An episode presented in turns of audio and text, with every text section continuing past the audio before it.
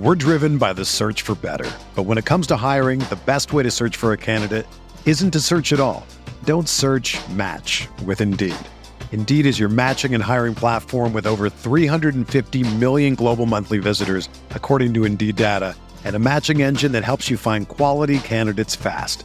Ditch the busy work. Use Indeed for scheduling, screening, and messaging so you can connect with candidates faster.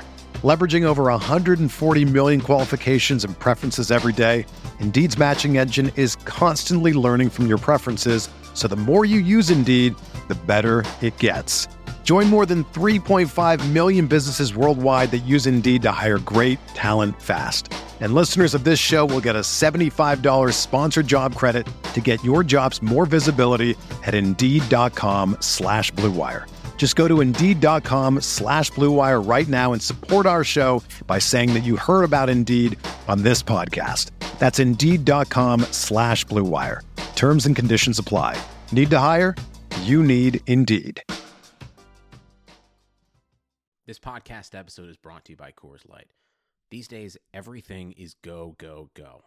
It's nonstop hustle all the time.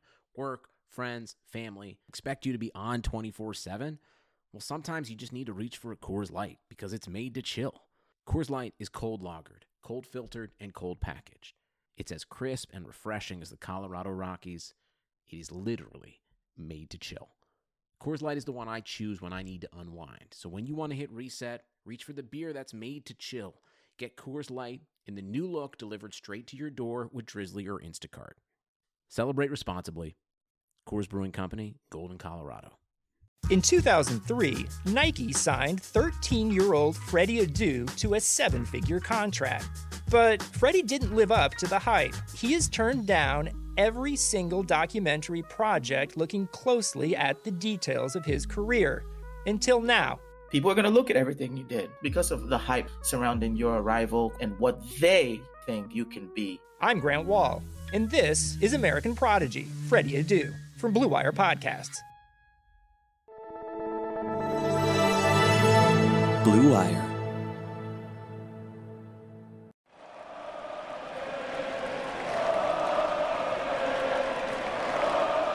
What is up, Nets fans? Welcome to Brooklyn Buzz. I'm your host, Nick Fay. With me, as always, Jack Manuel, and back on the show, one of our favorite guests, Matt Brooks. Matt, how are we doing? I'm doing great. I'm doing great. I'm uh I'm alive. I'm I'm breathing, and I'm I'm you know I'm surviving this media week that has been that has been great. So um, yeah, I'm doing great.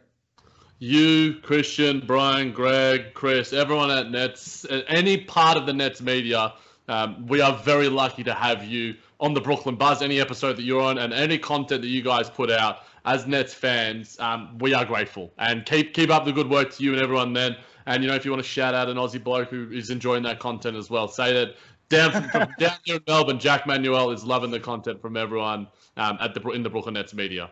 Yeah, one hundred percent. It's been great. Kind of feels like we're staying in touch with like what's happening with the Nets world, given COVID and everything, not having the full-on media day. You guys have had great coverage. Uh, we're going to talk about that a lot today and some other stuff. But before we get into it, quick reminder: you can find us on iTunes, Google Play, Spotify, OTGBasketball.com, and Blue Wire Pods. But Jack, what are we starting with? Well, we are starting with a person we probably start a lot of podcasts with, Kyrie Irving. He issued a statement that about four or five hours ago and saying, My goal this season is to let my work on and off the court speak for itself. He issued his statement instead of speaking with Matt and all the other Nets reporters. And uh, Twitter erupted like like Twitter erupts in any sort of respect. And there are so many sides, and we could do probably at 90 minutes. You know, we could do nine. I think we've done like 90 minutes on like two-way signing and Tyler Johnson signing with Matt before. We could do like five hours on this Kyrie Irving quote alone. But there's a lot of different sort of nuance to it. Matt, I want you to sort of bring your objective take, which is what we try to provide. I, we sort of talked about it on last episode with Yeah. Doctor's Reckoning, providing that level of objectivity. Your thoughts, I thought I resonated with. We, we, we're always generally on the same page with a lot of stuff. What did you We think are. when you saw this reaction, when you heard it being announced? Obviously, being a report, that side of things as well. Um, what was your response? So, God, there's just so many things that go into it, and I think it's one of these situations where nobody's nobody's in the wrong. Like I didn't Mm. I didn't come away being like, oh, like Kyrie, I can't believe because like I get it. Honestly, like if you look at this instance, he issues this statement and he's like, I don't want these to be misconstrued. What's the first thing that happened? They got misconstrued. like on ESPN, they're saying, "Yep, he's saying a blackout for the whole season." That's not at all what's happening. That is not even a little bit what's happening. So, right in that second, he's his point has been proved. On the flip side of it, I do understand the idea that this, and I, I, I, tweeted this, it can set a really bad precedent. It can, it can set a precedent a couple of different ways. I didn't really want to get into it because I don't, I just kind of want to stay away from this topic on Twitter. I'm fine doing this on podcast, but Twitter, I just, I'm not doing the Kyrie thing. So, in in the precedent that it could be a little bit troublesome is a for his teammates.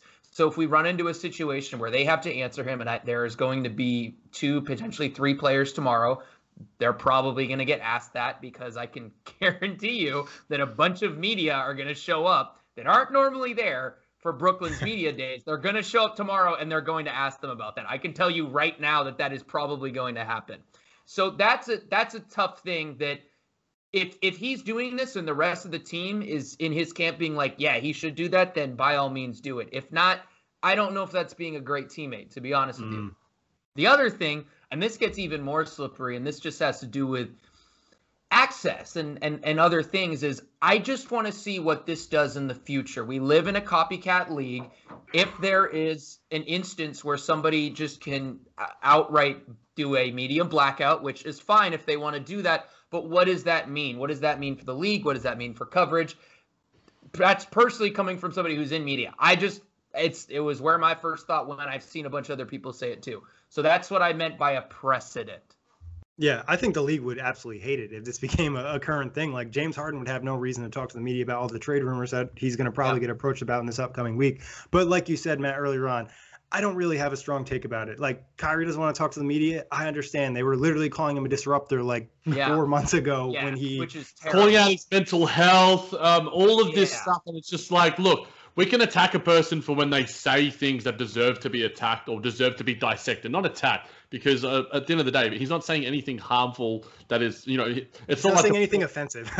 exactly. It, it's just like he's a bit different. And, you know, obviously we, we're going to come at, a, at it from a slightly subjective standpoint. But, Nick, I interrupted you. I just wanted to say that because, you know, Matt and AQ provided, you know, relevant points that so many different people are using Kyrie's character to profit off in a lot of different ways. You know, ESPN, Kendrick Perkins, Brian Windhorst, the, our, our, um, the young the young prince, Alex Posted like the video of the jump Brian Windhorst making the announcement, and everyone's laughing, and it's just like, but it's not. And like Matt said, like that wasn't actually reported or true, unless yeah. Brian Windhorst is saying something and he has inside information, which he could, because obviously he has a prior relationship right. with Cleveland Kyrie or whatever, but. He didn't necessarily, and like you mentioned to me as well, Nick, you were watching it live. He sort of said it in a sort of joking fashion or whatever. I don't know, man. It, it, I felt a little uncomfortable, and I have some points as well. But I, I interrupted you, Nick, and I'm sorry. No, you're good. I, and the Windhorst definitely came off as like a little snarky, like just kind of cracking a joke. Everyone kind of knows how he is, and like Matt said earlier, like nothing in the statement said that he's not going to talk to the media the entire year. Until I hear that, then I'll kind of evaluate where it's at. I assume the NBA would be extremely upset if he didn't talk to the media media the entire year. And given like the NFL I know they like fine players they don't talk to the media. I don't know what the rules are in terms of the NBA, but I'm sure they would want him or almost make him talk to the media in some capacity at some point this year. But what do you got, Jack?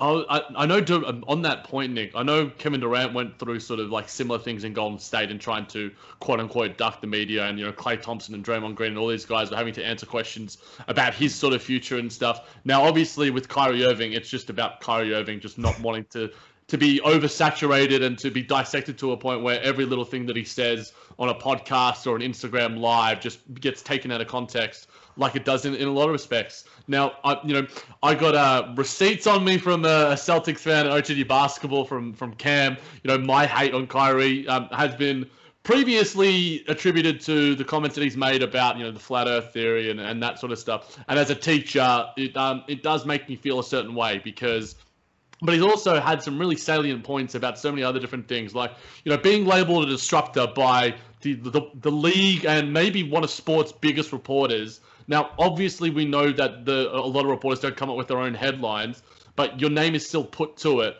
And when you have that happening, why would he want to speak to the media, especially in the current day and age where media access is a is a tricky and sort of slippery slope. It's like players want to be able to control their own narrative, but as well they you know want to use the the media as well to provide a level of access and sort of increase their own brand. It's it's a really tricky thing. I know Matt probably knows that better than both of us, but.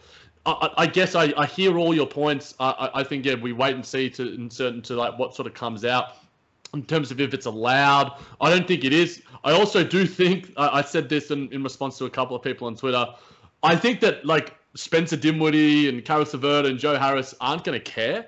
I think that they actually might like Spencer loves talking to the media and like about weird topics and new topics, crypto and his Bitcoin and Dude. the fact that he's representing himself. Like we love Spencer Dinwiddie. You know, we're still waiting for the we're still waiting for you to jump on, mate. We got the tequila ready. I like again. I've got this bottle full of tequila waiting for you, uh, Spence. but in saying that, I, I think that and in in relation to that, I think that and some people making comparison points to like you know um, old Golden State teams and, and the Clippers and this sort of stuff. I think that the chemistry and locker room dynamics already of the Brooklyn Nets.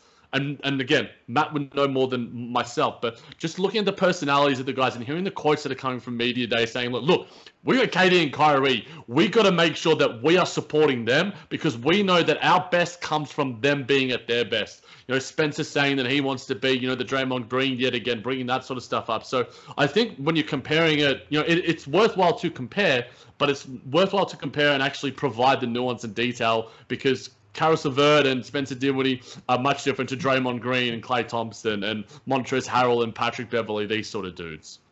What do you guys think is more likely? We hear Kyrie talk to the media, or we hear Kyrie go on like an Instagram live or somebody else's podcast or platform to talk? Like, which one are we going to hear first? Dude, we that might be going on right now. Um, Let me check my phone.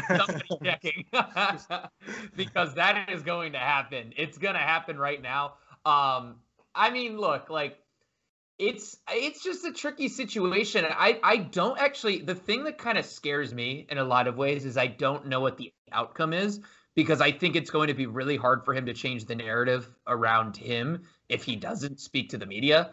But at the same time, we're in a cyclical thing where everything he does, it's going to get misconstrued. So I I don't know what the solution is. You know what I mean? And like that's the part that really scares me because I just I don't know what like what's the avenue where this is. I guess they win. The team talks about how great he is, and he starts having. And I don't know. I, I guess that's what it would be. Winning cures everything. But yeah, uh, I don't know. In the moment right now, I'm sure looking around like I, I don't know. To be honest, for a team trying to contend, it just kind of feels like almost an unnecessary distraction. Obviously, I'm not Kyrie. I don't know what he has to deal with, but like we kind of mentioned, if it does carry on, it kind of like Matt hinted at earlier, puts pressure on the teammates, puts pressure on your coach, puts pressure on Sean Marks in some way. Not to say that it's like gonna prevent them from winning a championship, but still, it's not the most ideal thing when you're trying to get stuff to gel and you want the focus to be on the court.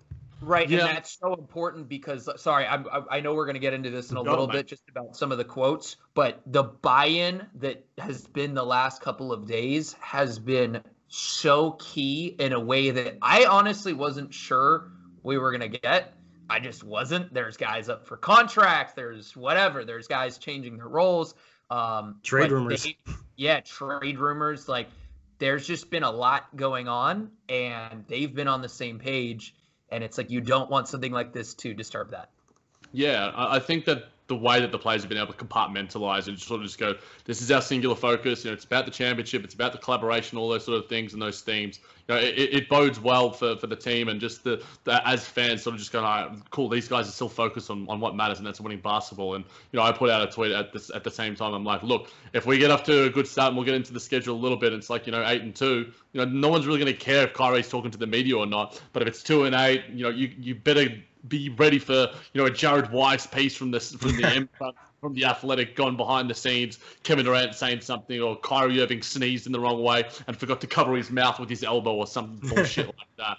But I think the reason, and I'm reading over the the statement again.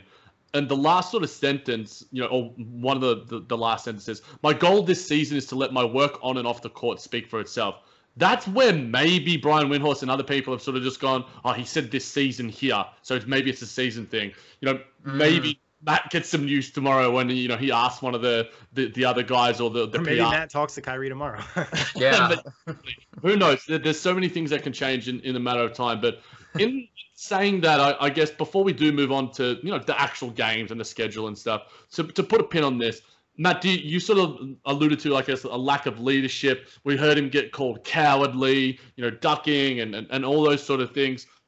Is there any level? Do you think that that's warranted in, in some respects, or are some of those just like you know a bit too far in terms of like attacking his character for at the end of the day something that ultimately means little to not a heap. You know, he's just guy. He's just talking to reporters, and I don't really care as much as you know. I want you to be able to ask him some questions, and and, and all the guys at Nets Daily and everywhere else. It ultimately isn't that big of a deal in the grand scheme of things and the grand scheme of life. No, I agree. I, I think it ultimately comes down to how his teammates feel, right? Like that's what we're worried about here. We're not worried about leadership of the what of the the, the media, the leadership of of what we're gonna what we're gonna be leading off our articles with. Like, no, that's not what we're worried about. We're worried about does the team buy into this? Is the team like, yeah, this is I, we totally co-sign this, we agree with it. Um, so that's where that's where it's like, yeah, that if this comes out in a couple of months, I don't know who would have the exclusive, but whoever gets this exclusive being like it was something that was a big contentious point within their locker room, then yeah, like this is really like not a good look on his part to do this without consulting anybody and being like, I'm just not taking questions anymore. Good luck, guys. like Yeah. that's really bad. Now, if it's he has a discussion with them and they're like, you know what, we totally agree with you. Anything you say gets taken out of context. You, like you, why are you answering questions? Then good. Like don't answer questions. Go ahead. That's fine. I'll out- bother TLC. and I mean, I think that really could be the case too, because we even saw a statement after the Philadelphia game last year when he mentioned, you know, certain guys' names and didn't include Joe Harris or and, and Jarrett Allen, and they're still on the team right now. Joe Harris just signed a nice contract, so I think, like you said, Matt, it really only becomes an issue if it's impacting his teammates and just the morale and the chemistry of the team. If not, I don't really care.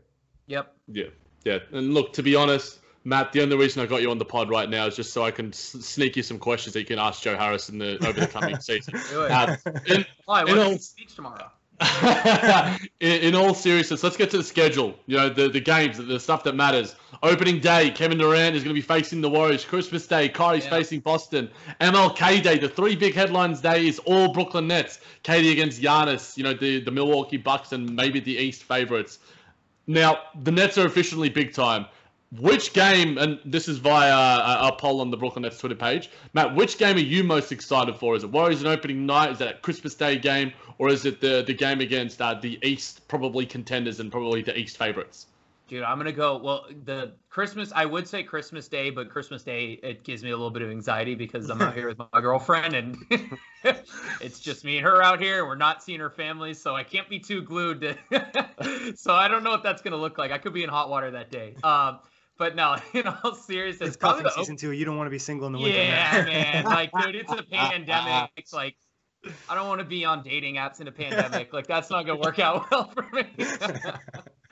Uh, so yeah, gotta go take a COVID test to go on a date. I don't know about all that, but um, nah, in all seriousness, like, uh, I, I maybe the opening night. It's just cool, man. Like, I remember last year we watched. Like, it's opening night's amazing. You, Yeah. the, the overreactions are next level. It's great. Like I remember the Spurs beat the Warriors. Like I it might have been their first year when they had Durant. And everybody's like, "Man, this this Warriors team is not looking good. They almost got three. The exact So- same thing definitely going to Yeah. happen if the Nets Like- lose Warriors. I love it. So and and like the I think it's going to be a really interesting game. A because Steph versus KD, obviously, but B like the Warriors. I don't know who's playing. Like they mm. have a couple of COVID tests. Like I, I don't know what's going on with that team. So I it's just I'm excited for it. Like opening day is so fun, and it, again, it's like it's the day of overreactions where you're getting to see the first basketball of the year. You're so excited about it. And it's cool that the Nets get to be that, right? Like, how Yep. cool is that? That's awesome. It's so it's good. awesome. I mean, I was super pumped. I know my my wife was like, "Why are you so excited about this?" I was just like, "Yo, the Nets are like super relevant. They're literally kicking off the NBA season. They didn't Yeah. even do anything last year, and now they're gonna kick things off. You could say the same thing about the Warriors, but like." This is literally a place the Nets have never been. Like they've Yep. never been the spotlight team. Even when they went to the finals with Jason Kidd, they could barely sell out the arena. Obviously, they're not going to have fans this year, but if they did, it would be crazy. So I mean, not only the fact of kicking off NBA, you know, the NBA season, but we're going to get to see Kevin Durant in Brooklyn Nets uniform. And Yeah. I know we're excited to see what he's going to look like, how he's going to feel. We're going to overanalyze every single minute of that game, but it just is going to bring so much excitement. And even from the general NBA fan, I'm excited to see Steph Curry back in the cour- court. Like Yeah. that's a guy I really enjoy watching.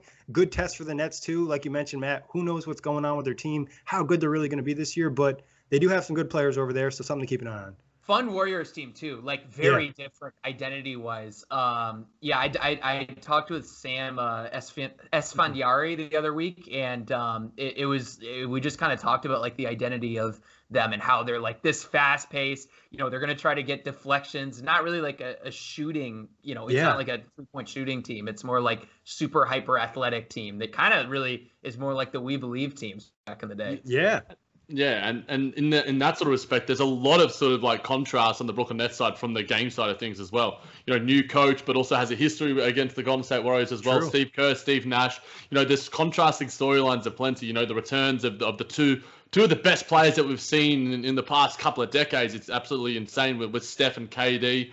You know, I, I'm so freaking excited. You know, you know, Nick and I are obviously recapping if, m- most, if not all, the games. Normally they're like 20 minutes or something. I've got a feeling that they're Yeah. going to be like 80, 80 minutes or something, man. These these game recaps are going to be next level. I can't wait. It's, especially that I first one. Do you guys like it more than a matchup against the Celtics? I almost do.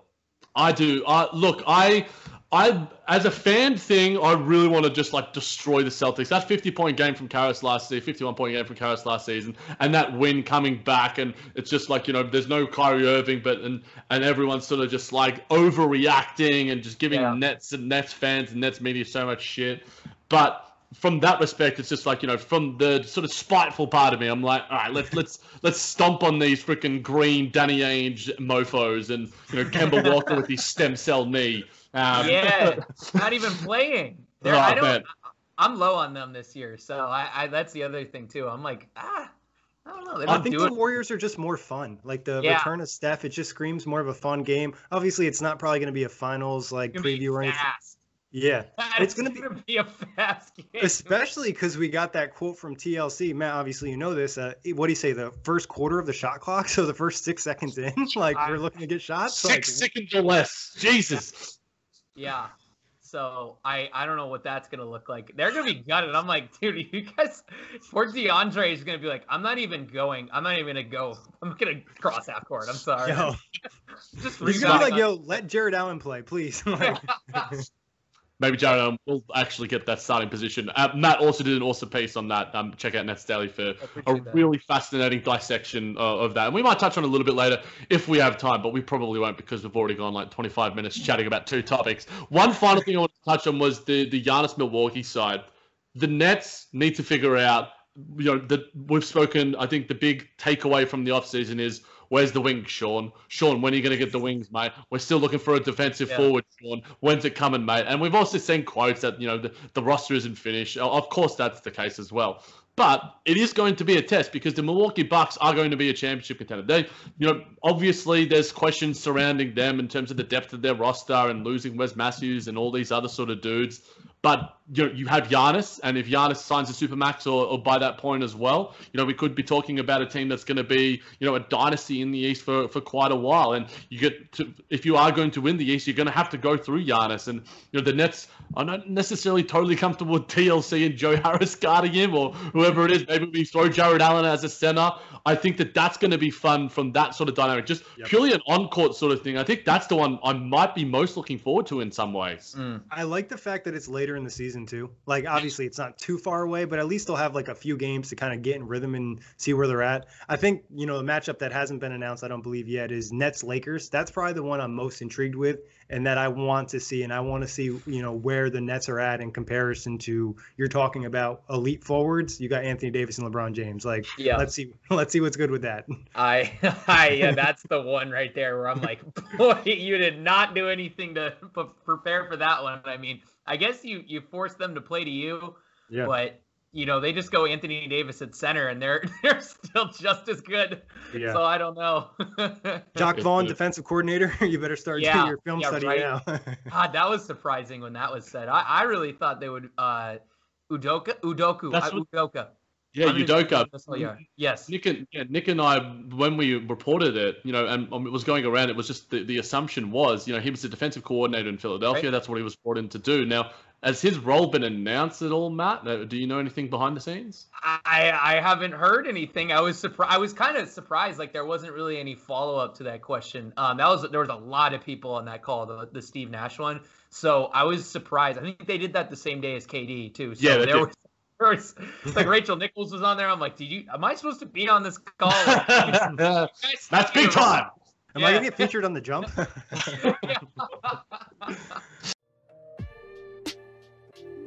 2020 has reshaped how we work, and it's almost over. Businesses across the globe are challenged to be more efficient, which means every hire is critical.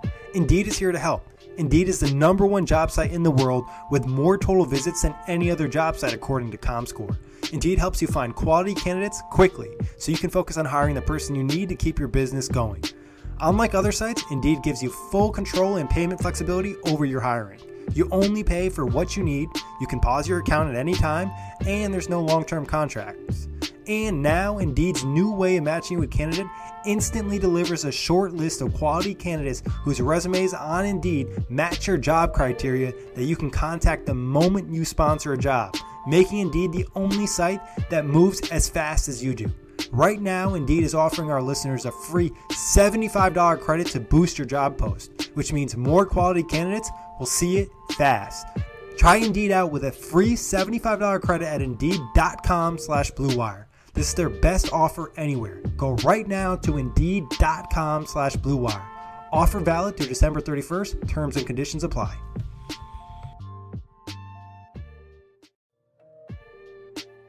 The wait is finally over. Football is back. You might not be at a game this year, but you can still be in on the action at BetOnline. BetOnline is going the extra mile to make sure you can get on every possible chance to win this season, from game spreads and totals to team, player, and coaching props. BetOnline gives you more options to wager than anywhere else. You can get in on their season opening bonuses today and start off wagering on wins, divisions, and championship futures all day, every day. Head to BetOnline today. Take advantage of all the great sign-up bonuses. Don't forget to use promo code BLUEWIRE at betonline.ag. That's BLUEWIRE, all one word. BetOnline, your online sportsbooks experts. No, but I did think it was interesting because they could have easily went the route of, hey, Jacque Vaughn, you're our lead assistant, Mike D'Antoni, your offensive coordinator, Udoka, your defensive coordinator. Everybody gets a nice title. I guess they really had a lot of confidence in what Vaughn did in the bubble, which he did do a uh, good job with pretty much the worst roster there. Yeah. Yeah, I I thought I really thought offense was was more of the strong point for them. I mean, maybe that was just their roster, but like their defense, I don't remember anything like in particular about it. I know he tried a lot of things and they were like they were aggressive, but I don't mm-hmm. know. I mean, I guess we'll see this year. Yeah, yeah. I mean, we'll, we'll, we'll obviously touch on some Steve Nash and and other big quotes from. I mean, we've got so much to get to, but staying on the schedule. Um, 19 of the first 37 Nets games of national TV. That's going to be awesome to just get the general population uh, watching the Nets and hopefully listening to the buzz um, via Gotham's Reckoning and um, Kevin Pelton. The Nets have the seventh easiest first half schedule of the first 37 games, which I, th- I thought was quite interesting. Um, there's uh, there was something else. Um, it's a relatively soft start, as you sort of when you were sort of analyzing it and put out on Twitter, Matt. Do you think that that's going to bode well for you know making all the pieces gel, you know, establishing the identity, or would you rather it sort of be you know there's some there's some tough games at the start, and you've got to prove yourself rather than sort of you know having these games against Orlando and you know a couple of games against Yeah. the Cavs or whatever.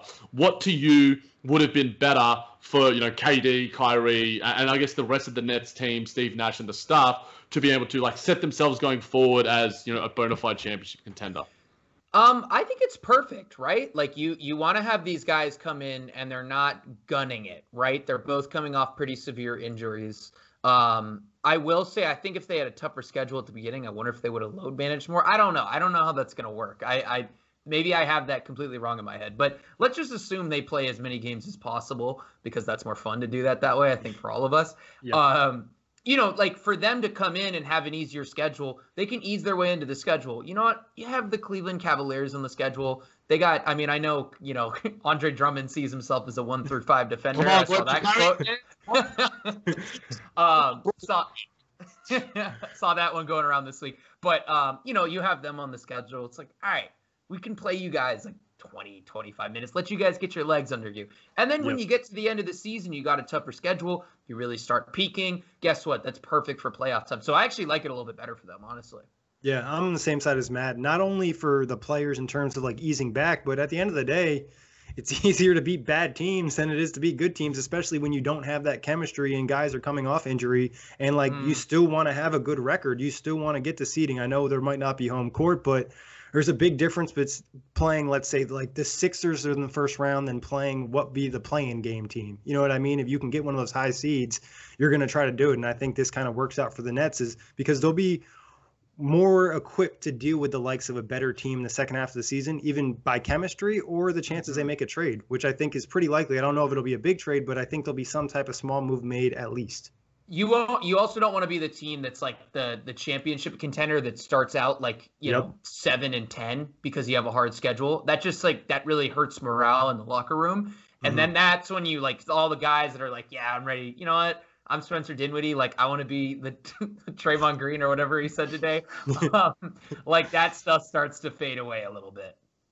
Yeah, look, I, I think that it, it's it's going to bode well just for everyone involved in terms of you know the load management. I think it, it it's perfect for KD and Kyrie because you know KD's going to put up 40 against the Cavs even if you know he has still had a torn Achilles. If he, I, no, that, I'll be I, look. I, I, I, I bring I'm getting way too hot takey on this podcast. I've got to tone it down a little bit. Um, Dude, but the in- Cedi Osman disrespect is unreal.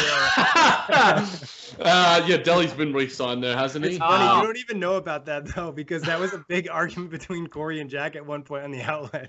Yeah, Wait, we had a Cedi. We literally had a Cedi Osman argument. That's how weird the offseason. what offseason side got. are you? What side are you on? I'm on that he's not that good, and I think he's It's on not. the Yeah, Thomas there. Satoransky side. It was Thomas Satoransky versus Yeah. Cedi Osman. So Thomas, team Team Thomas. So this is a Team Thomas podcast. But back to the to the net side of things, I, I think that it, it bodes well not just for the players, but I think for the coaching staff as well. It's easy to prepare for, you know, to make the rotations. I think that you know we have the experience of of Vaughn and D'Antoni and the influence that they're going to have on, on Steve Nash, and we'll get to some of those takeaways, you know, from the media days that um, Matt's been smashing out and stuff. So I, I think it, it all bodes well for, for the team and, and, and the organization overall, and the fact that again, you know, 19 of 37 games of- of this first half of the season that has been released, you know, are going to be nationally te- televised games. So um, recapping those are going to be so much freaking fun and you know there's going to be it, it's just so close like it's two and a half weeks away until brooklyn nets basketball three weeks away however many days it is i'm, I'm losing count but seventh heaven is almost upon us and, and speaking of question for you guys though. What do you think about like playing so many back to backs against the same team? Not necessarily in like back to back nights, but like they have a lot of like the Hawks on you know one day and then they play the Hawks again in two days. Like, do you think that benefits a team like the Nets or hurts them? Bingo, bet definitely prepares you for playoff series. Has to, right? You're saying this. You're seeing the same sort of schemes and stuff like that. That's such good, such good stuff for a team that wants to go far in the playoffs. And I Excellent think point, Matt.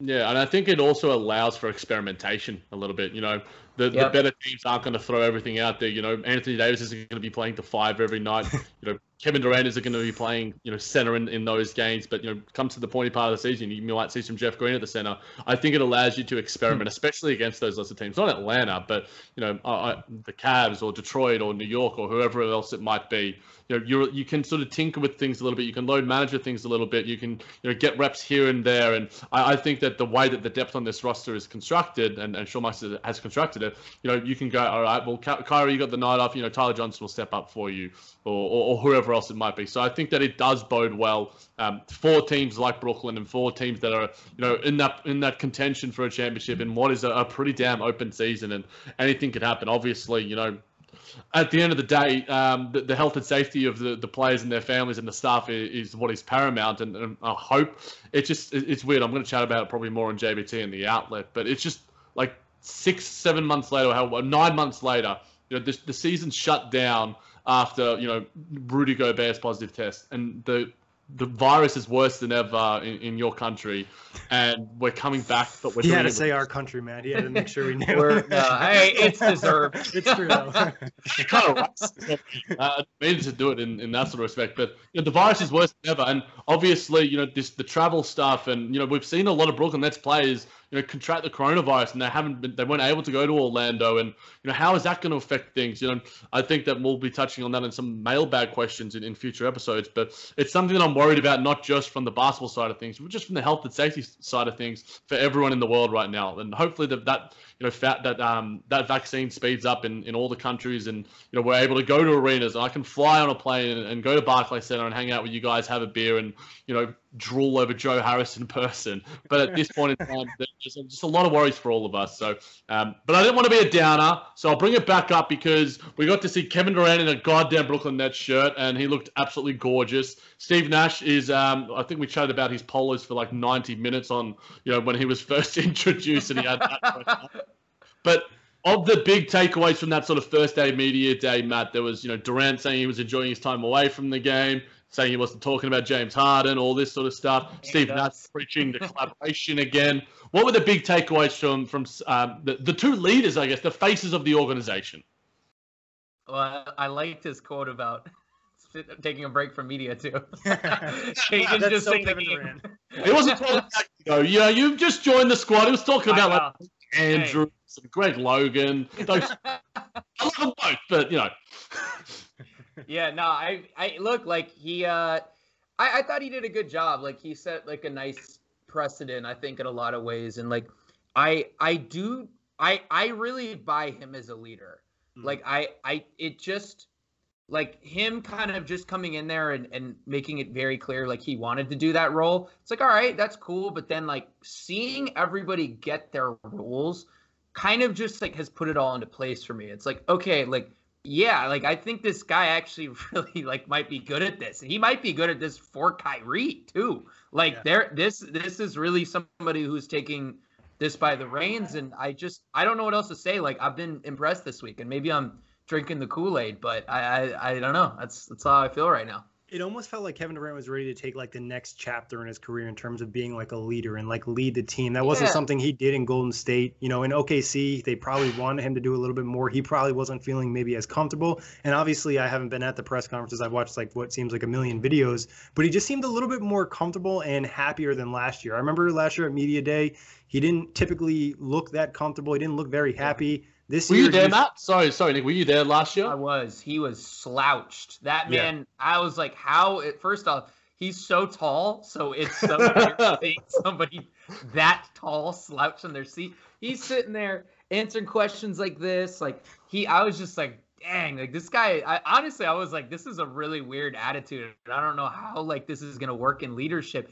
And like he still doesn't like media. Don't get me wrong. So it Yeah. wasn't like he was warm to see everybody, but he did like the he got into the interview. The more he got into it, and the more it seemed like he just I don't know, like he just he wanted to take it by the reins. Like the thing I really liked, I think my favorite part about the interview was th- uh, this year he talks about how how anxious he was and how nervous those moments would make him. Like I like that. I'm like, oh, this is like this is what we want to see is like that real dude behind this, and like that was cool. And now he's sort of saying, look, like this stuff doesn't scare me anymore. Like I'm built for this. And I'm ready to take on this role. So I don't know. It just kind of all tied together. I mean, I wrote a story about it, so maybe that's just me like tying my own story together. But it tied together for me. Yeah, I'm I'm I'm I'm buzzing to see him. You know, pardon the pun. You know, I just think that the the culture of leadership seems to have been a, a big point of contention across the NBA.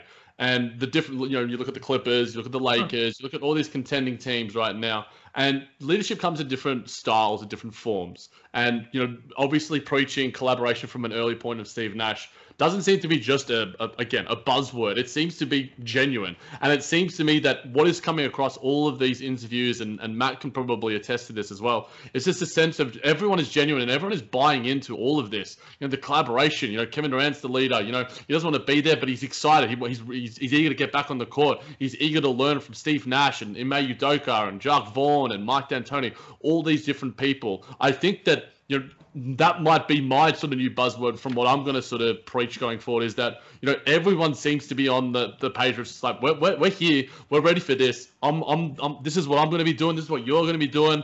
I'm going to lead us. I'm going to give you 35 points tonight. You know, if you send me some screens, I'm going to shoot some threes. I'm going to lead you guys. I'm going to listen to you guys as the coaching. It, it just seems to me that it's all it's all quite wholesome in, in a weird Yeah. sort of way. is. Trying to say. With like that sort of family culture that was preached and, and built from Sean Marks and Kenny Atkinson at the start seems to still be there, even if it is sort of like a, a new iteration of that, if that makes any sense. Yeah. Yeah. The vibes Yeah. just feel a lot better. Yeah, they've man, they've taken it and made it their own. But I, I do think they've tried. I, I feel like Durant especially has tried to, like, I mean, maybe it's just that he's received that family atmosphere type of thing from from Sean after really like not feeling like he's had a home in his in his previous destination with Golden State. And I, I don't know. It just sort of feels like he's trying to provide that for this team. I, I don't know, but maybe I'm just I'm reading this wrong. Yeah, it's like he's taking ownership of the team to an extent. Like this is Yeah. KD's team. Like this is what we're gonna be about. We're gonna win championships and and like I'm gonna lead us. So, I mean, I'm excited about it. yeah, It's- me too. I'm going to jump forward on the dock a little bit because it, um, and this is via obviously all the reporters, but Chris Milholen of Nets Daily, um, who's doing some awesome work there as well, Boy. um, put out Taurean Prince's quote um, in relation to KD and Kyrie's leadership because everyone has questioned it. You know, anyone who isn't a, a, a subjective Nets fan or a subjective KD and Kyrie fan, and and this is what Taurean Prince said. They're both vocal. They both lead by example. They both will come up and talk to you saying what you did wrong. But the thing that that surprised not only myself but a lot of others is that they receive criticism from their teammates very well. If we feel like we want to correct them or talk to them about a situation where they could have been for us, then then same thing, vice versa. Uh, if you don't feel that pressure, not being able to tell the star, yo, call a screen next time or whatever the situation might be. As far as why people don't realize um, is just because they aren't around them daily. I can't blame them. Really, people having that narrative to keep up, so it's really a personal thing for them. But it's kind of like the situation for Kyrie. You see his highlights every so much from there. You weren't on his team, but when you're his friend, you're doing it every single day, uh, and you see that much more wild uh, by everything. So you just get to be around them to see it um, for themselves. I thought that that might be one of the quotes of Media Day that probably is not going to do any sort of form of traction on the Athletic or No. ESPN or any form of national media. When you heard TP TP say that, um, Matt, how did you sort of react to it? Yeah, no, I um I well I wrote a whole story off that. Like I I wrote about and I it, it kind of brought me back. Like he I, I really thought about what that meant. Like if you don't because you kind of mentioned about how you if you don't see it, you're not gonna get it. And I, Yeah. I really tried to think about what that meant. And I, I was I've been thinking a lot about I've been thinking a lot like this week. I don't know when I've had time. but- Everyone's got time to think now, my I've guy. had some time to think, and it's like weird that I've gotten so wrapped up in like this, this I guess this I don't even want to call it a narrative because I think it's legitimate, but like this, this feeling of um, just leadership and top down understanding of like what they need to do to get the job done.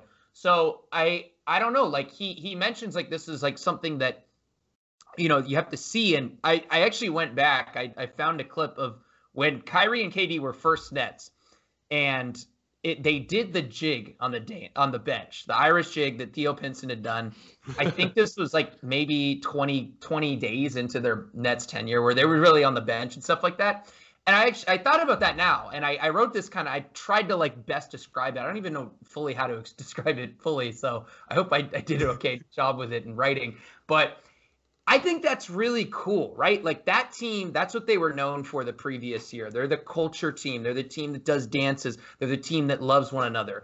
And they could have so easily came in there and like after everything that we've seen from the Clippers this week and said, "Hey, that's really cool, but like we're not doing that anymore." Yeah. But no, they came in and we're like, "We're not bigger than this. We're to actually here." Temple dunks and stuff, Yeah. the rate. Yeah, like Yeah, and you know, and like I remember when that happened, we're all like analyzing, like, oh, is it authentic? Is it this? Is it that? And it's like, dude, that doesn't matter. Like, honestly, the fact that they are even trying to do this, it's Yep. so dumb. Like, we got, and, and you look back at that now, and you're like, did we really get that wrapped up in in bench dancing? Like, that's what was really important to us at that time two years ago. And I mean, it's awesome from a sentimental purpose.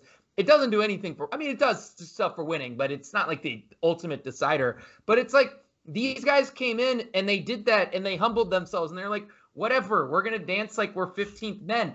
I looking back on it, yeah. I'm like, that's really dope that they did that. And I, I don't know. It was like the first thing I think I, I thought of for whatever reason. You know, it was dope until DeAndre Jordan tried riding Kevin Durant. That was uh, that was the moment where it was yeah. taken a little bit too far. you know, just like just chill a little bit. Like you know, let Theo swim like, on the. just cut it out, man. Like he's just sitting a couple of rows back. Theo, you see security come take DeAndre. Like no, look, Theo.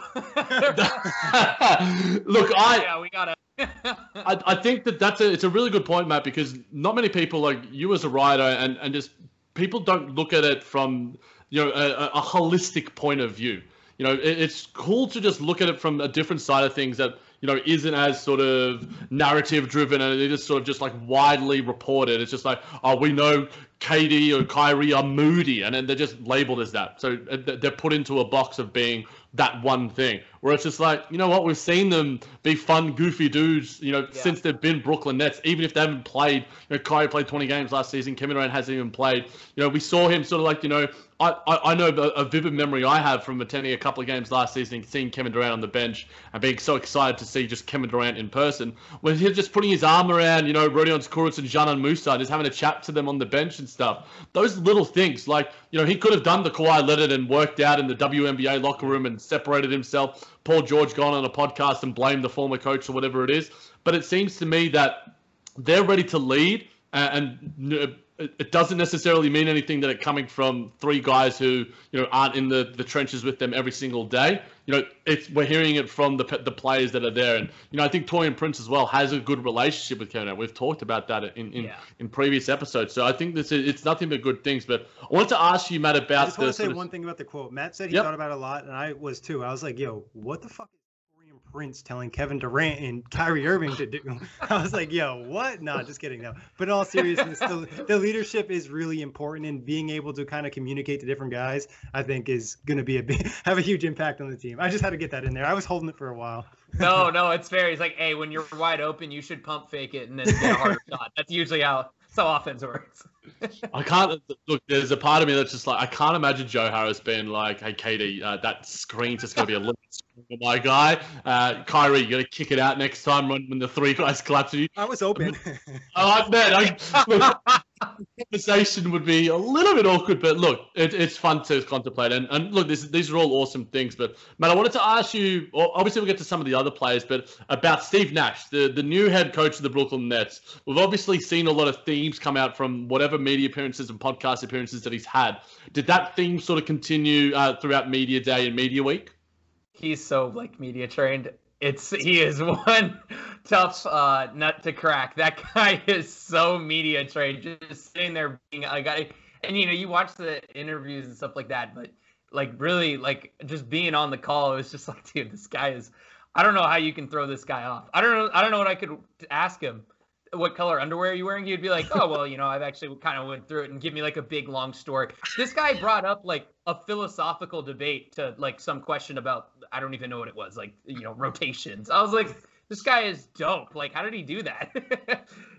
like you said, Matt, he's just so well prepared. He just takes that like moment to like analyze what he's going to say yeah. to just make sure he doesn't make any mistakes. Dude, he's a uh, point uh, guard. Um, Um, look, look, I'm not giving a Kenny Atkinson impression. Uh, it, it's really different, and we love Kenny. We're big Kenny fans in this podcast as well. But in saying that, Matt, did you get any glimpse of to what he could be like as a head coach from either some of those answers? You know, we we have no idea what the rotations are going to. I think that's the biggest question that I have a lot about him is what is Steve Nash going to be like as a coach? We know what he's like as a man. We know what his personality is like. We know what he stands for. We know what he's like as a player can we take any of those things and anything from these quotes that we've seen this week and go, okay, I know what Steve Nash is going to be doing, you know, in the back to back against Cleveland or whatever?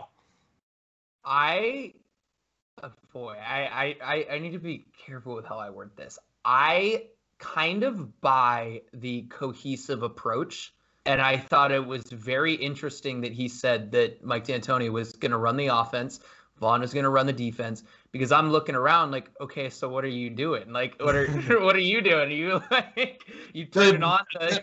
the network on Twitter was like Steve Nash is the coach of vibes. yeah, like I oh. mean, and it like It that that joke is going around, but like I genuinely think he's probably going to be the communicator. Like he's literally he's an all-time great basketball player. Amazing, amazing player that has the respect of both Kyrie because he's better than Kyrie, and I think he's gonna. That's probably gonna stay that way.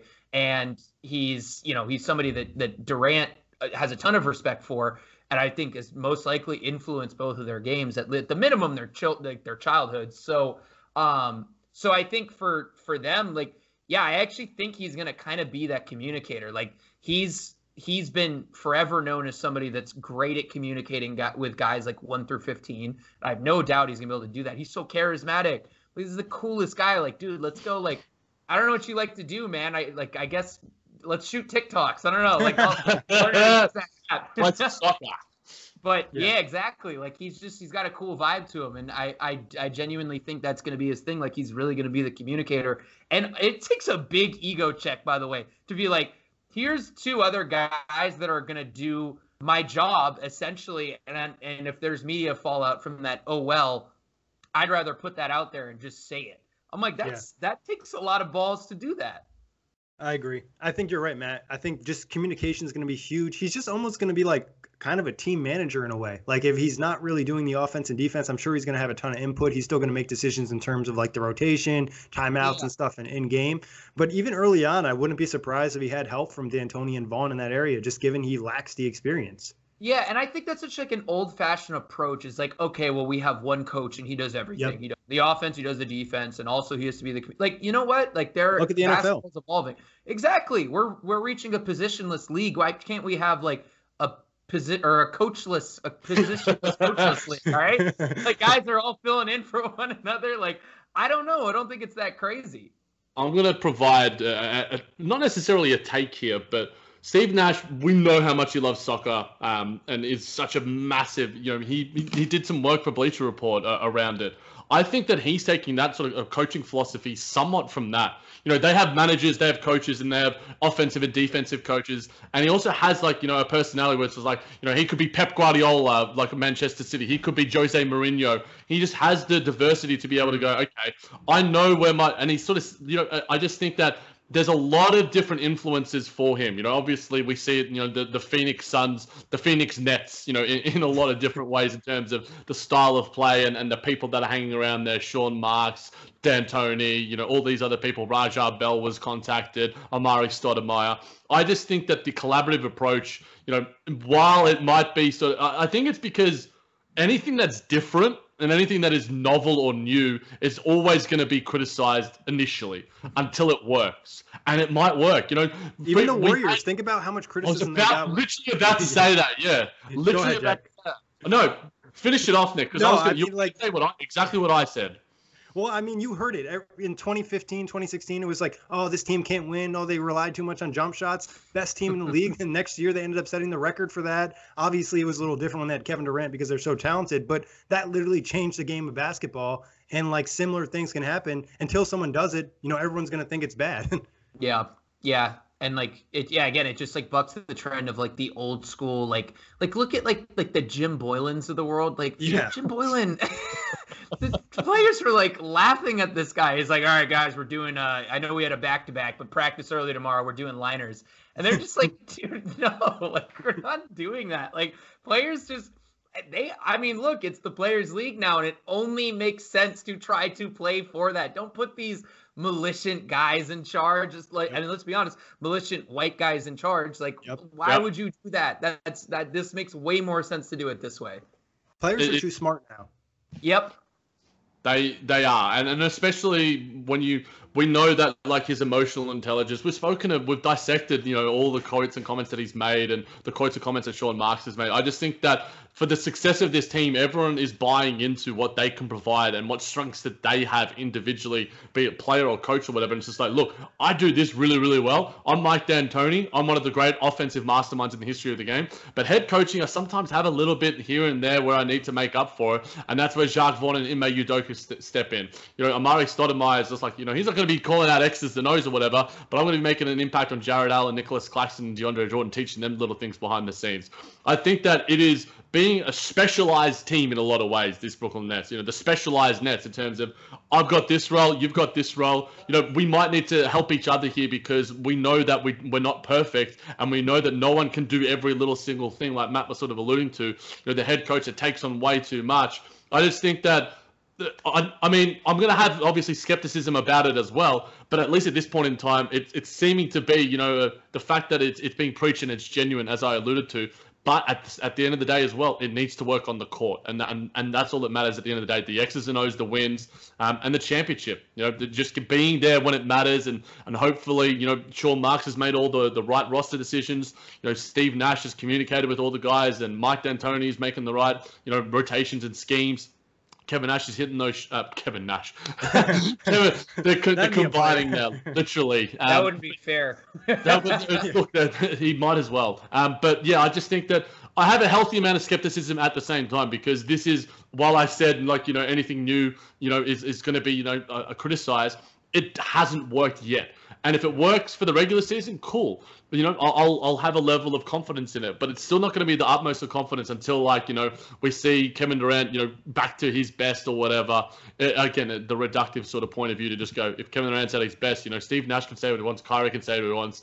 Kevin Durant's going to be the best player in the league, but any other takeaways, uh, Matt, from like Harris and and Spence? Uh, we could probably spend days talking about it. Ooh, yeah. There was a lot of I, I, when I saw your your takeaways from Caris LeVert, I got into doing some deep diving on some video, um, and I was going to put out a tweet, but then Kyrie Irving dropped some uh, some knowledge bombs about yeah. sort of like the, his shooting and his off the ball stuff. I put out like him cutting, you know, his num- his numbers in, in, catch and shoot, his numbers on, on, on three pointers that assisted and unassisted. Um, I'm looking forward to dropping that when the, the news has simmered down a little bit. The video is quite it's interesting, sort of seeing last season you know, Spencer kicking it out to him, Kyrie kicking it out to him in the corner, and the fact that yeah, he's, he's he feels more comfortable being able to shoot off a dribble or a two or, or, or the pull up, but it's not that he can't.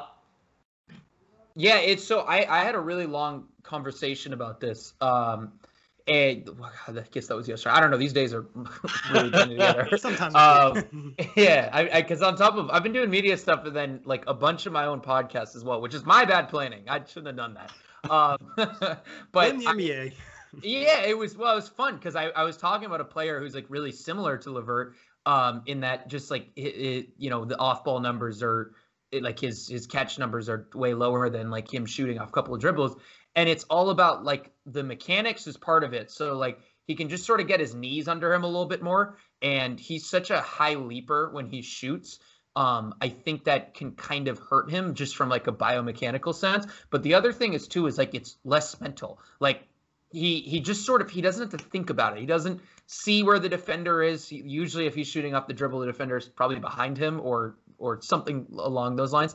So for him, it's like he's in a, a situation where he doesn't think about it mentally. He doesn't have all the time in the world to like sit there and be like, oh, I don't know what I'm going to do. What do my mechanics look like? Or whatever it happens in basketball players' brains when they shoot. Maybe they don't think anything. That's what I would do if I was in the corner for the Brooklyn Nets and Kyrie Irving passed me the ball. like, Wait, what hand do I use to shoot? I kind of forgot. Um, but no, like in all honesty, like I think that stuff really happens for him where it's like it's just more smooth. There's more rhythm into his shot, and uh, he's just I don't know if that's something he can change. Like I guess that just comes with repetition. But um, yeah, I, I, I think it's a good sign, right, that he really wants to work on things off the catch because I have hammered that home so much, and I I really like I don't think that was I'm not going to be like vain and be like, oh, he said that because I said that before. No, like I think that's been something that's been discussed ad nauseum in in mainstream media. But it's good that he's hearing that stuff and being like, rather than just being like, screw you guys, you guys don't know me, you don't know my game. Like he's like, yeah, okay, I'm gonna work on that, and like I not only he's gonna do that, but he like enjoys it. Like he Yeah. seemed genuinely excited about the idea of being an off-ball player. He wants to do it. He wants to like stick it to everybody. I'm like, good, do it. Yeah. That's what I got from the quotes from you, Matt. He just seemed excited about it. I watched the Yeah. video too. He just seemed like something he wanted to do. He wanted to showcase a different part of his game. Everyone's like, oh, bro, you can only work with the ball in your hands. Like, no. And then he referenced what he did in college. He had some success with that. And like you said, with the mechanics, that's something Jack and I talked about a lot in the past is almost at certain points, his shots look different. Like you'll see the same catch and shoot, but it won't be the same mechanics throughout the game. So I think repetition, experience, and like he said, I think you you uh, might have put this out in a tweet, uh, Matt. He said something along the lines of like the Nets never really asked me to work in that part of my game, where it looks like they might have asked him to work on this part of his game a lot more, given KD and Kyrie on the roster. yeah. Yeah, he's just got great character. Like just great character that guy. Love the guy. Yeah, he's I great. mean, was clearly one of the people in this podcast is a big fan. Also, um, I'm obviously looking at the visuals and the aesthetics of all these players. The beard, not bad. Didn't mind it. I thought, I thought he was rocking it quite quite nicely. Do rag did you guys did you guys see Tyler uh Tyler Johnson's teeth? no, did- did, he he have, did he have some grills or something? No, this man he he took that contract and he said I'm getting new teeth. oh, he These got things them. are nice. Like I was like looking at my teeth like man, like I need to upgrade. Like I, I need these next daily to, to come through a little harder. What we need. We I saw to- the curls were really long too, right? This is yeah. I was like, this dude's like got. I, I feel so, I'm too old to be saying this, but this dude's got drip. Like, I was like this is it. Dude, I'm 30. I think um, I'm the oldest one on this podcast, and I've probably said much, much older things than, than that. But yeah, the, looking at just like the overall visuals of the guys, it's like, man, Jarrett Allen's afro is out of control. I'm loving it. The head and shoulders apparently is still working for him. Um, we could probably incoming. we could we could literally do a podcast just about the visual aesthetics, but probably not the best for an audio platform. Um, in terms of Jarrett Allen, I guess what he was sort of saying at media day, Spencer Dinwiddie, guys that have been homegrown dudes. Matt, I guess we want to hear from your perspective. What were the takeaways from hearing from Spencer and Jarrett? Spencer, I think was you know quite recently, so probably quite fresh in your mind, I guess. Yeah, Spencer, I'm I'm gotta edit my uh, illiterate writing that I that I usually have to do. It's a big editing process for me. So uh, no, I I the Spencer comments were were interesting. I dude, honestly, like I tweeted uh, like Spencer Dinwiddie is set to speak with the media, and I was like. Uh, do I add like an oh boy or anything? I'm like, nah, I'm just, I'm just gonna be nice. And of course, everybody's commenting. Oh man, here goes, here goes. And the first minute he sits down, he sits down, he yawns, he lets a big yawn off. I'm like, oh, this is this guy is such a character. Like he's acting like he's bored or whatever. Like I'm just I'm ready. I'm sitting there and and he he comes on and he answers these questions like perfectly like the perfect answers he shuts down the idea that he's like you know look at whatever he's in trade rumors and i saw like Nets Twitter, God bless him. Every no matter what he said to that question, people are gonna go, you know what?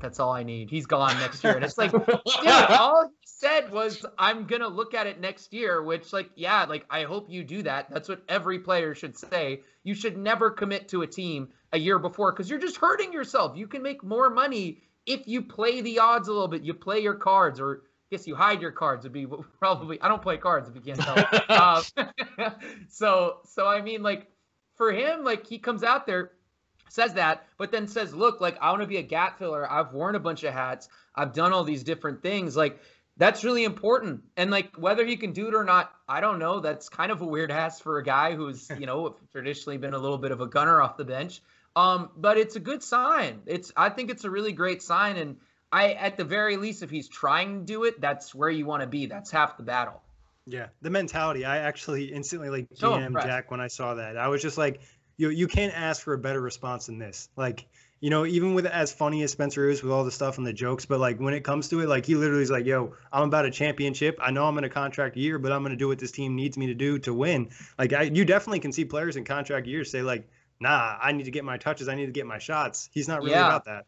Dude, and like the thing, the other one that I liked was he talked about like why would I sign a below market deal with a team and then force a trade? And I was like, first off, I love Dinwiddie using like I, anytime somebody uses logic, like yeah, I was gonna say. I, I've look, I haven't taken a logic course in six years, so I'm I'm like I'm just like my mind is blown. I'm like, wow, this is this guy just he just you know he blew He's my mind dude. right here. he is such a smart dude. I was like, that's exact. I mean, that's a great point. Like, why would you do that? He's he's so switched on, and, and that was the quote I was going to ask you about. And you know, obviously the we the as the Nets are currently constructed, you know, the majority of the deals that they have on their roster are below market value deals. You know, the Spencer Dinwiddie one was an absolute steal. I know that when we reported, it's just like, man, that little. And, You know, Caris LeVert, you know, three years. You know, there's obviously you know Taurean Princes, and some people are calling the Joe Harris deal a little bit inflated, but you know, I think that Spencer just does his thing, you know, and, and I think that the personality of Spencer and, and, and Caris as your sort of third and fourth best players, it's exactly what you want it to be as a comparison point to say Lou Williams and Montrezl Harrell or Patrick yep. Beverley, those sort of guys who are just like, you know what, I'm not ready to sort of cede my responsibility. I still want to get my own. I want to get paid. I want to get, you know, in, in on ESPN, on SportsCenter or whatever, where it's just like, you know what, I want to win a championship. I want to do what it takes to win a championship. I want to play off ball. I want to defend a little bit. But it's not like Spencer is discounting him his, his own. He's just like, you know what, I'll play well. And then I think if he does say like buy into this sort of role player mentality, it only is going to enhance his value because you know he's proven that he can be like a six man of the year contender gunner. He's proven that he can lead a team as your lead point guard ball handler and close games. He's proven that he can play a little bit of defense here and there. Um, and really play above his own in, in some certain respects. If he buys into this defense thing a little bit more, the catch and shoot continues to rise you know, it's not going to be a bad thing for him and his in- individual value and his individual earnings going forward. You know, when he converts that into crypto, man, the crypto value is going up big time. Well, and then also the fact is he just becomes that much more valuable to the Nets. You know, if they win a championship and he's, you know, you know, arguably the third best player, he just plays some crucial role that maybe you can't find that in free agency or given your cap space, you're going to have another team in the bidding war. And we know Tsai is willing to spend money. So if he plays well and they win a championship, he's only helping himself. Big time. Absolutely. Now, I wanted to, I don't know if we got, in fact, we might finish with this because Matt's time is precious. He has much more important things to do than to just chat about the Brooklyn Nets for 24 hours a day, and we probably could do that. We could do like a live stream on YouTube and just like talk about the Brooklyn Nets. Um, yeah. I wonder if we could somehow monetize that in some form or another. maybe that's an idea for us. Yeah, for maybe. maybe.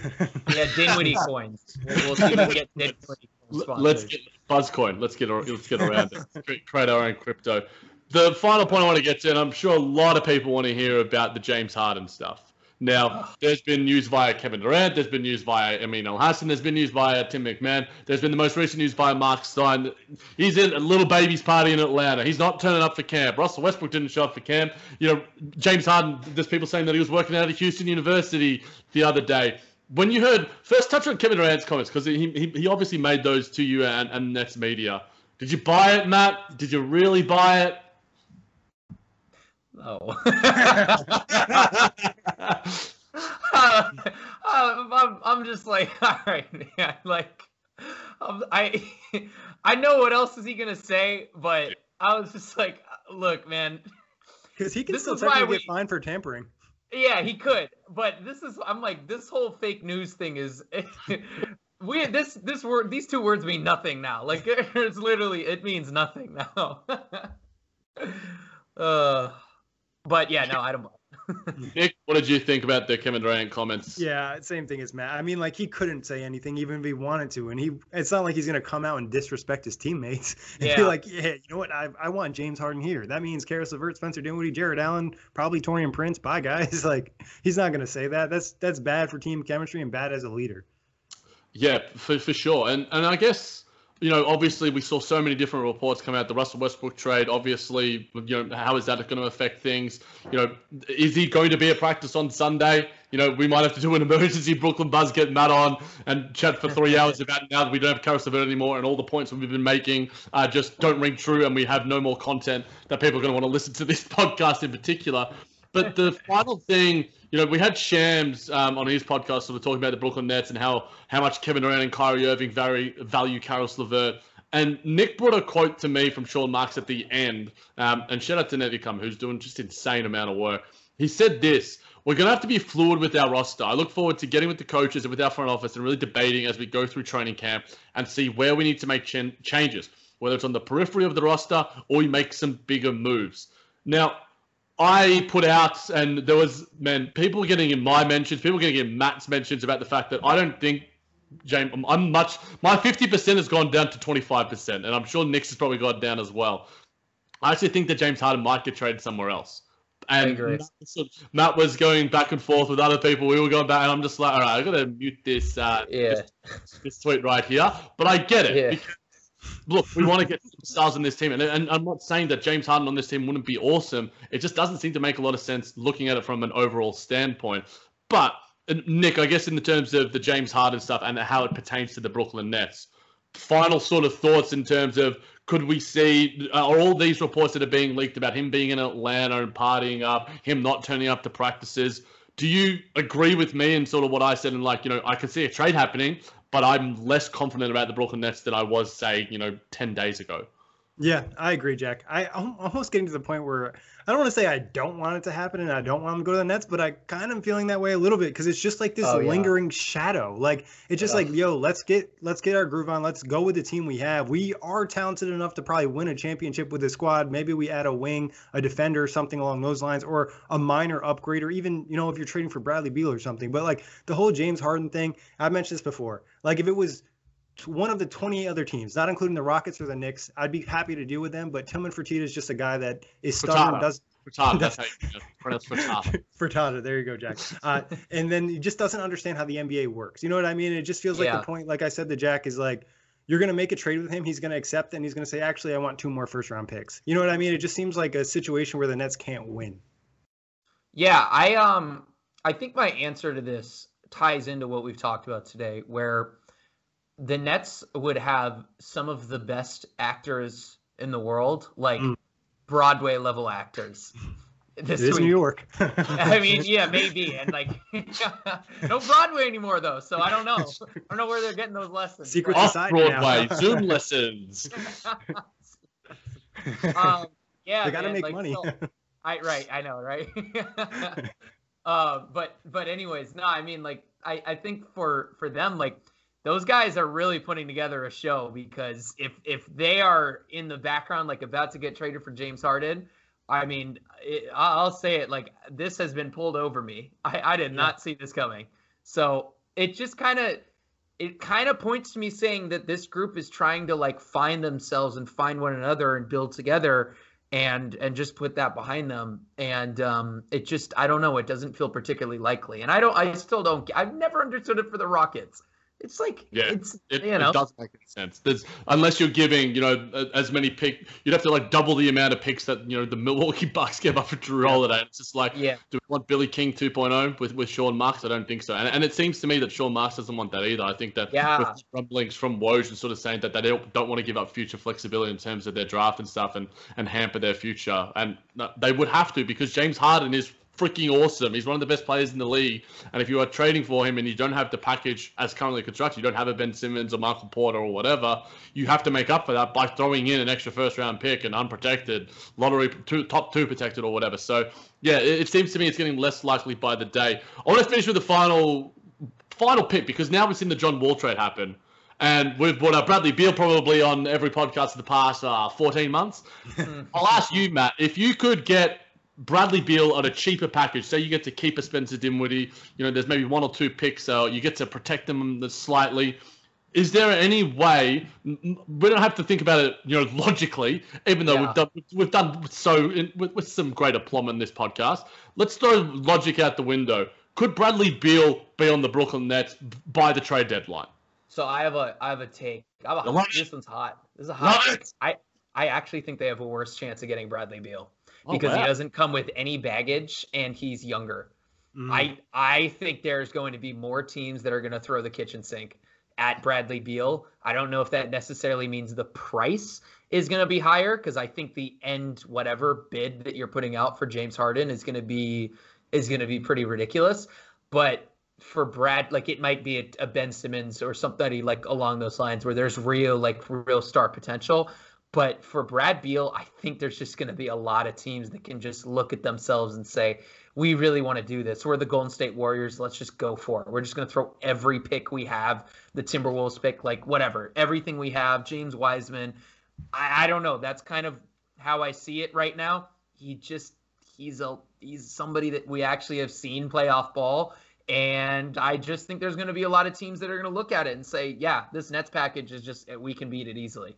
Yeah, yeah, and they've done a really good job of maintaining that Bradley Beal wants to be there. They haven't yeah. lost that leverage, which I think is huge. If they lose that, then obviously it kind of changes things a little bit. But another point would be teams can be very desperate. Like we saw the Bucks trade for Jrue Holiday. That was a right. massive overpay. Like Jrue Holiday's a good player. His deal's expiring and they just like committed their future to him and they don't even know if he's going to be back. So like like Matt said, like a team could get desperate or a team could feel like they're so close to winning that hey, maybe Denver is willing to put Michael Porter Jr. in that deal and they want to win a championship this year. So the Nets don't have the best packages for these guys. They have opportunities to make trades, but like I said, I feel like it's almost more likely we see a forward upgrade at some point this year than we see yep. one of these big trades. To play finally to play devil's advocate, when Bradley Beal heard about sort of the quotes from the media and Kevin Durant and Kyrie Irving behind the scenes, sort of saying that you know he was wanted by them and they respected yep. his game, he was enthused by that. You know, I think that you know the the package, the what Brooklyn Nets have going in their favor is the fact that you know they have a great organization and they have players that want to go there. You know, they have one of the best players in the league who wants to go there. And what James Harden could say if he were to get traded is like, you know what? If you trade for me, I ain't re-signing. Or Bradley Beal could say the same thing. That is the one thing that I the yeah maybe the only thing that works in the Brooklyn Nets' favor in terms of trading for a superstar. And that bodes, that's actually quite a, a big thing because, you know, Anthony Davis went to the Lakers and, you know, shut out the rest of the market because that's the only place he wanted to go to and the only place he was going to re sign for. So, you know, maybe that does bode well for the Brooklyn Nets. I'm maybe being a little bit glass half full about it. But maybe. I think the pressure will build up as the contracts get older, you know, as they kind of work a little bit more forward. We're talking James Harden with a year and a half on his deal or Bradley Beal. Like then the pressure becomes on the Rockets or the Wizards. We're like, okay, we right. need to get something. And there's also more pressure on that other team is because now all of a sudden we're playing for a year and a half rental where you trade for James Harden, you're still getting him for two years. Like he could still complain all he wants, but two years of James Harden might be enough for a championship. And you can it, say the same thing about Bradley Beal.